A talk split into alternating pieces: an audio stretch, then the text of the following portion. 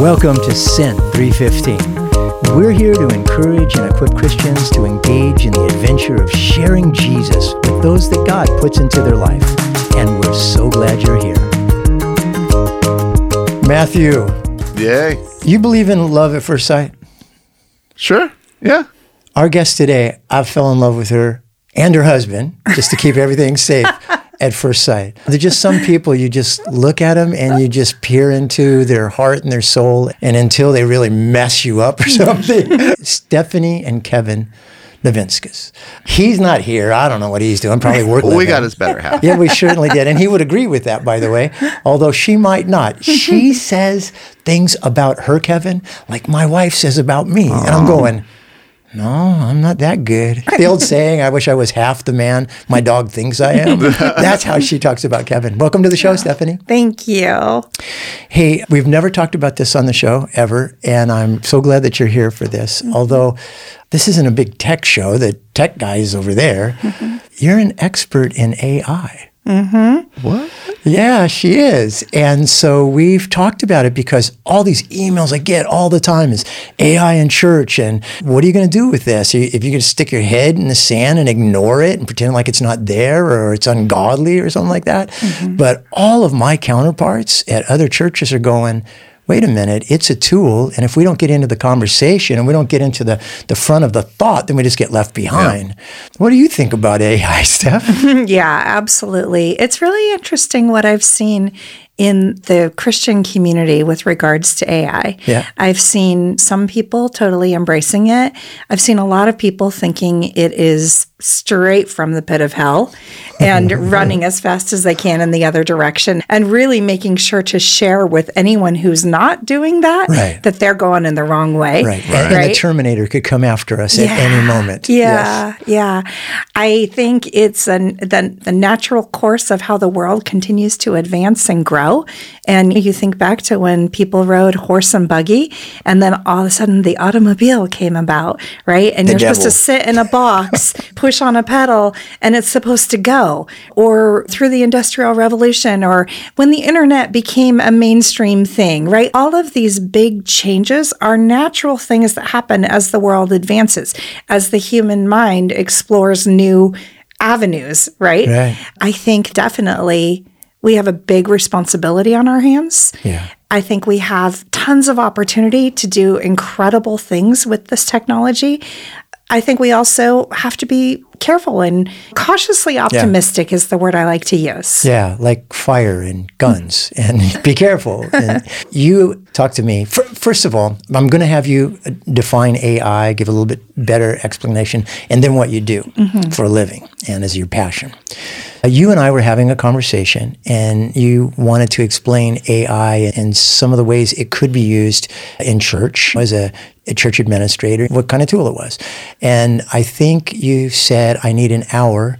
And I said, I can give you 20 or 30 minutes. And we ended up talking, I think, for about an hour and a half because it was just so deep and rich.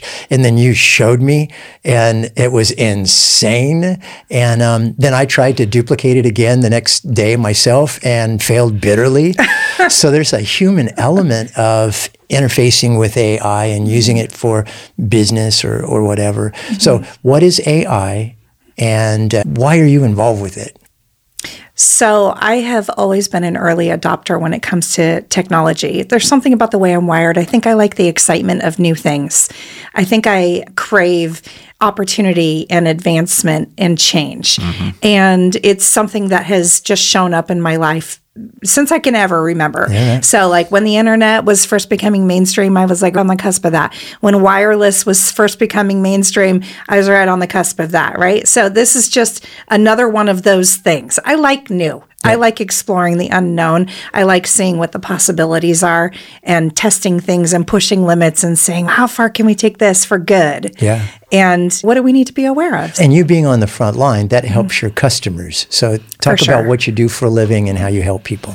I have a marketing agency, and what we do is we help companies really clarify their messaging and their marketing strategy to make it so they can get more customers and do more good things in the world. And AI is a tool that we use to make things more efficient, to make things more robust, and to streamline processes, and to refine the way that things are communicated. Because I've been a copywriter for 28 years. That has always been a line item under what I do at work, whether I was employed or whether I was running the company that I'm running now, which is mine. As a copywriter, I've always been a master. My job is to be a master of the words, right? And to put the words together in a way that's compelling and persuasive and encouraging and all of that good stuff. When AI came along, at first, the message that was being circulated was, this is going to replace you copywriters. Nobody needs a copywriter anymore. What I quickly learned is that this is a tool, not a replacement. Mm-hmm. And I am of the belief that we live in a world that should be powered by AI and perfected by HI, meaning human intelligence. Yeah. Okay, that makes sense. But let me ask you this. How did you start your journey with Jesus? How did that part of your life start? Good question. So when I was in junior high, I was invited to something called Pioneer Girls. That sounds cool. And it was through a kid that I went to school with, and her mom was really involved in it. And so I started going to this Pioneer Girls Club, and it was like Girl Scouts at the church, basically. And I went to that for a couple of years. And then when I was in 8th grade, I went to a camp. And I had always heard about Jesus. I grew up going to a Lutheran church, but the one that we attended was very much it's like you're an American, therefore you're a Lutheran, and you go to church on Sundays. Of course. That was where it ended. And I went to this camp, and this was the first time that I really heard about Jesus. I became a Christian when I was 14. And now I'm old, so I don't want to say. It's been a long time. That's good. Yeah. You and Kevin, I want to know how you met and everything. And I want to let everybody know who's listening. A big chunk of them go to Foothills, not everybody. But you guys are starting a home group, right? We are. That's coming up. Yeah, so this is definitely one that people should be looking for. If they're not already in some kind of home group, because home group is critical to your growth, those relationships and everything. And he is a master worship leader, and you guys have so much hospitality. So do you know when and where you're going to be at? We don't have the details firmed up yet. We'll put it in the show notes when we get it, or, like I said, give them phone numbers so they can contact you. But how did you and Kevin meet? Was he a Christian when you met him? So, yes, he was a Christian when I met him. We were actually set up on a blind date by two people who were not Christians, which is funny, You're right? Christians, you'll do fine. Exactly. Like, the story goes like this. My best friend at the time had said, I met this guy, you need to meet him. She had never tried to set me up with anybody ever before. And I said, why? Who is this? Where is this coming from? And she goes, oh, his name is Kevin. And I said, what do you know about him? And she goes, I don't know. He's like you. And I said, what does that mean? And she said, he's religious. And I'm like, okay, is he Buddhist? Is he Muslim? Is he what are you talking about? And she goes, seriously, I don't know. He's like you. That's so good. And so I heard he's like me enough times, and she kept badgering me for probably a month. And finally, she's, come on, let me set you up. Let me set you up. I'm like, no, I'm not going to go out with some guy I've never met. Anyways, long story short, finally it was Cinco de Mayo was rolling around, and she said, look, there's going to be 30 of us that are going to get together in Old Town. Nice. Will you come with 30 other people and meet him? And I said, that's okay. I'm all right with that. And so I went to this Cinco de Mayo gathering, and it was very crowded in Old Town, as you can imagine, because of the holiday. And we were waiting in line for a long time. There were no seats anywhere. And I noticed this guy in the other part of the restaurant that was still part of our group. Every time a girl showed up, he would stand up and he would say, here, take my chair. And I noticed him doing this over and over again. I was like, wow, that guy's classy. Right? Oh, yeah. And eventually he came over to me and he said, hi, my name is Kevin. Anyways, I was on my first trip to Europe that I had planned, and I was leaving a week later. And he had lived in Italy. And so he said to me, okay, can I show you like some slides and stuff and show you where you need to go? This is like, it sounds like caveman days. Can I show you my slides? I know, really, I know. But that's what it was. And I was like, yeah, okay. Anyways, I ended up going to Europe, and I was in Italy at the Trevi Fountain, went to the Trevi Fountain, and that night went to sleep and had a dream that he proposed to me and freaked myself out because I didn't even know his last name. And I was like, what is this? That's crazy. Yeah. And how far longer in the future was it that he proposed? We ended up getting engaged about a year and a half into our relationship, and then we got married 2 years and 15 days after we met. And one of the things that I really see that you and Kevin are alike in is that you both own your own businesses. Mm-hmm. And I know what that means. I've owned my own business. Sometimes when the buck stops with you, things can be hard. Mm-hmm. And I've noticed your faith in God's going to provide. Mm-hmm. I've prayed for both of your businesses individually, mm-hmm. and everything. Mm-hmm. So how does God integrate into your business, and what have you seen him do? What have I not seen him do? Let's see. How does God integrate into our business? Every day, it is a faith journey. Every day, because God will open the door for new business, or he'll close the door for new business. He'll open the door for these employees, and he'll close the door for other employees. There's seasons for everything, yeah. Right? I think Kevin and I both very strongly prioritize our relationship with the Lord with regards to our business, and are constantly looking to him as truly the CEO of our companies. Yeah. And I'm like, okay, you're the CEO. Yeah, it says that on LinkedIn that I am, but we all know who really the CEO is, right? Hopefully not silent partner. And just constantly, I think I pray about 4,000 times every day, little breath prayers, yeah. throughout the day. Even this morning, had a call with a brand new client, and we're talking about some big plans. And I'm like, okay, Lord Jesus, show up. This client's not a Christian. Their company is not doing anything in the faith space, but this is my mission. This is where I have been planted at this time, to show up for this woman and her team and see what we can do together. And yeah. So I'm like, okay, Jesus, just fill me up and let your words be mine. Yeah, I'll tell you. One of the conversations that I've had with my son, Matt, who is a businessman, and he's doing great and very bright. One of the things is a Christian's testimony. Mm-hmm. Do great work. Mm-hmm. Do really good work. Mm-hmm. Make sure that you're excellent at what you do. Because mm-hmm. what we don't need is more people go, yeah, you work like a Christian. And right. They don't mean it in a positive way. Yeah. Mm-hmm. And I've seen that with business owners especially. So do good work. And number two, live a life that compels people to ask you questions. Mm-hmm. Like one of the things that you've gone through, you had huge tragedy in your life, and part of your witness and your testimony is, first of all, to be real in tragedy, mm-hmm. like it's a real thing. You don't say minimize it. Mm-hmm. It's horrible, and then people are watching. Mm-hmm. Oh, they're watching for sure. So why don't you go through that story so people understand what I'm talking about? Yeah, we adopted a boy from an orphanage in Ukraine right before his 14th birthday. It was never something that we had planned on. We weren't one of those couples that was like, we're going to adopt. That's what we're going to do. We felt like we had other things that we were supposed to be doing.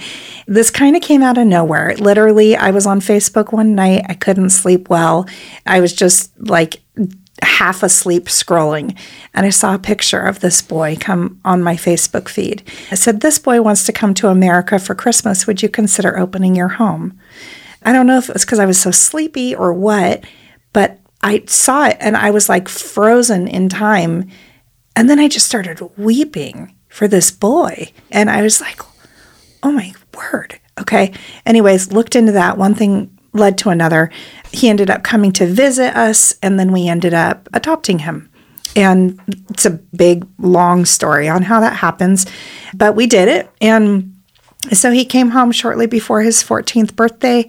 At first, it was unicorns and rainbows. We were so excited and so hopeful. I can tell you honestly, looking back, that I was pretty naive. I thought if we just loved him enough, it was going to push the reset button. And all the pain, all of the trauma that he had been through in the first 14 years of his life would wash away. It doesn't quite work that way. Mm-hmm. After the quote-unquote honeymoon period went away, we started to see the trauma showing up in different ways. It was real, and it was gnarly, and it was hard. But then there were little sprinklings of hope in the midst of it and healing. And so it was just this little, almost like when you look at a heartbeat graph and it goes up, down, up, down, up, down, up, down. That's what it felt like. Fast forward to 4 years later, we found out that he had committed a violent crime. It was horrifying, terrifying, overwhelming, and so sad. And all of the feelings. Learning this, we were in a position where we had to make a decision, and we knew that we needed to alert the police to what had happened. So we went to the police, and he ended up getting arrested. And he was obviously removed from our home and went into juvenile hall, eventually charged with 2 felonies. Wow, it was a lot. He was in custody for, I think it was 2 years. I'll tell you the honest truth. It gets very fuzzy in my brain. The details, I forget the little details, but it was about 2 years that he was in custody. During that time, the Lord spoke very clearly to me. He said, "Stephanie, do not abandon him right now." Because that is what every adult has done. Mm-hmm. Every adult has abandoned him. That is what he thinks adults do. So you have to go see him. And I've never smoked a cigarette. I don't do anything wrong.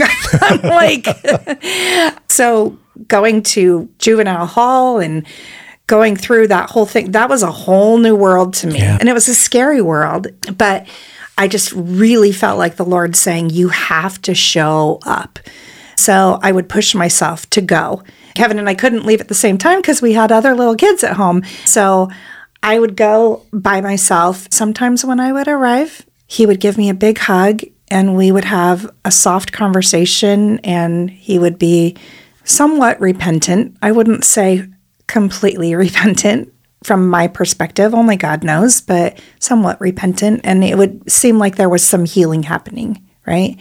And the next time I would go, and he would be so angry with me. I had betrayed him at the highest level by calling the police. So we did that dance for a couple of years, and then he got released. At the time that he was released, he was in a very angry stage. He was very angry with me, which come to find out, I didn't know at the time, but come to find out, it's a very normal thing when a child has been abandoned, that whoever the new mother figure is gets assigned the sins of the original mother. Yeah, I can see that. Okay. Sure. So there's almost like a built-in resentment that no matter what you do, this is going to follow you. Yeah. But then we also had the fact that I did turn him into the police, and I wasn't going to lie to him. I'm like, yes, I did. I did do this, right? I had to do this. You put me in a position where I had to do this.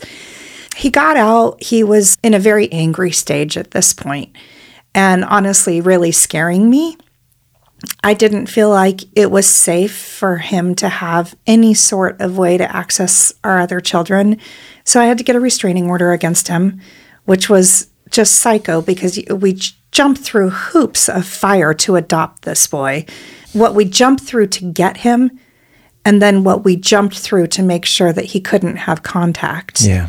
It was like polar opposites. My prayer the whole time was, Jesus, heal this, fix this, heal this. There were many days walking through this when I didn't see a path toward it being healed. And then there were days where I desperately cried out to the Lord and said, heal all of that. And then one day I actually had gone out shopping for the first time in a long time. It was like my first me time in a while. While I was out, my husband called, and I picked up the phone, and he was crying. And I said, what is going on? And he said, Yvonne's dead. And I Yeah. He was shot by somebody.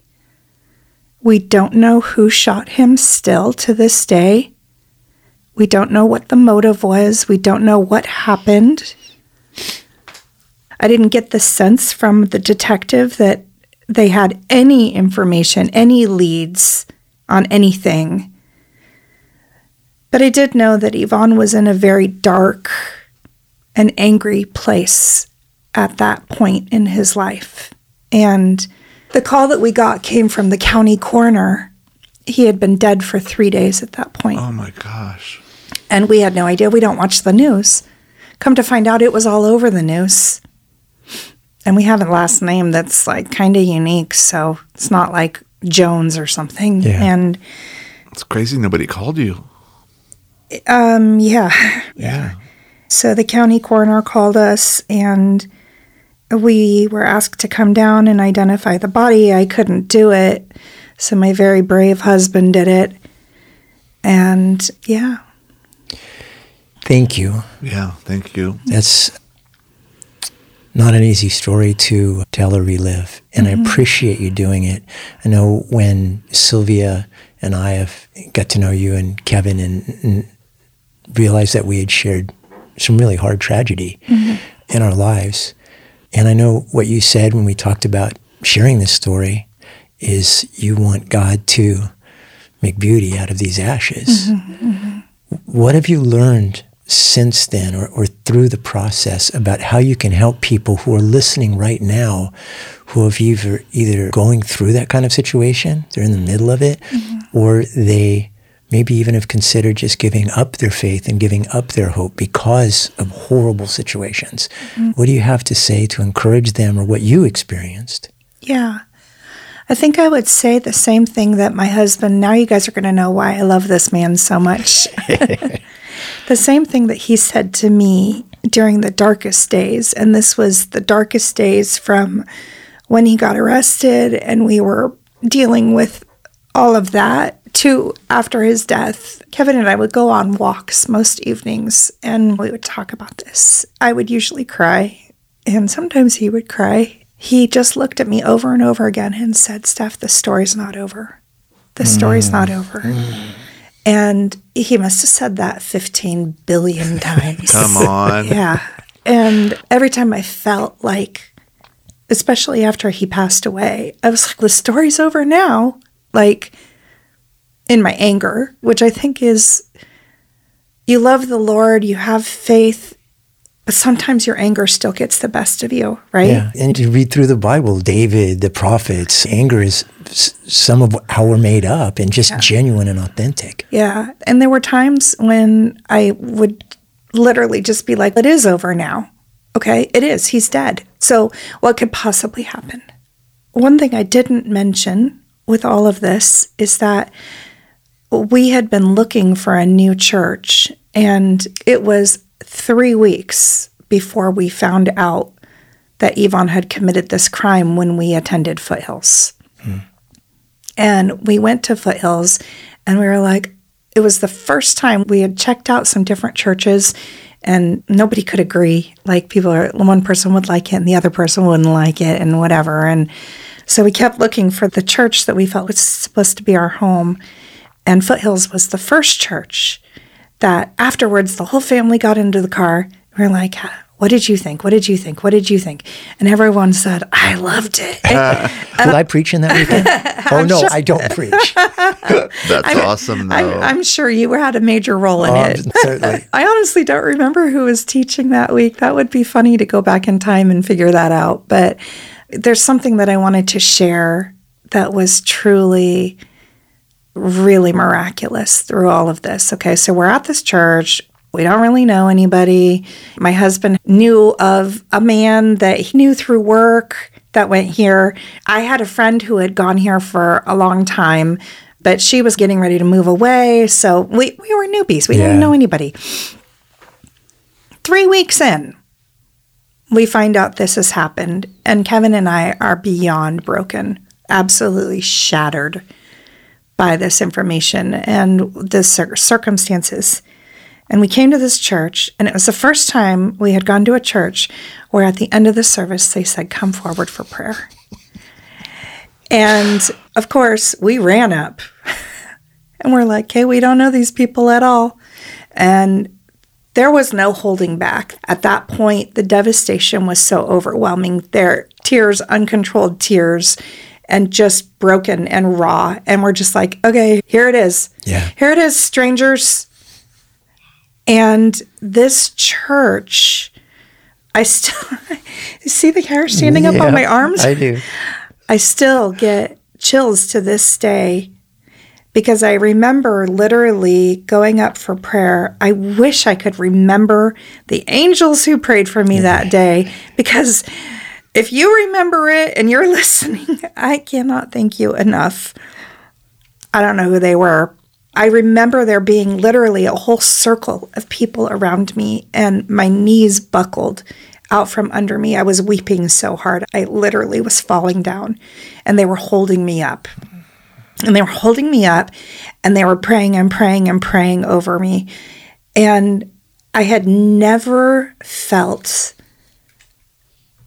love like that in the church at that level. I had never felt that, even though I had been Christian for a long time at that point. And it was life-changing, absolutely life-changing. And I made a decision that day. I'm like, if I ever get out of this dark place, I'm going to be working up at that prayer ministry. Yes. Right? Right. And I'm like, I'm going to do that. And so fast forward to today, and I get to do that. Yeah, that's rad. Yeah. I love it. I remember going through one of the hardest times in my life, and there's a song about going through the valley, the shadow of death. And to me, it seems as though when the Lord grants you grace and mercy in harsh circumstances, as you get through, you're supposed to do exactly what you just said. You help the next person through because you comfort with the comfort that you received. Yeah. I mean, I've done a lot of memorials, and that is one of the number one verses. And when we're talking about, okay, we're all sent. We're sent to share Jesus. We're sent to complete his mission, to continue it and everything. Those Christians holding you up, literally holding you up and praying for you and ministering to you, that's just flat out love. That is what we're called to do. It is. Yeah. That's what he did to us, and he taught us what to do.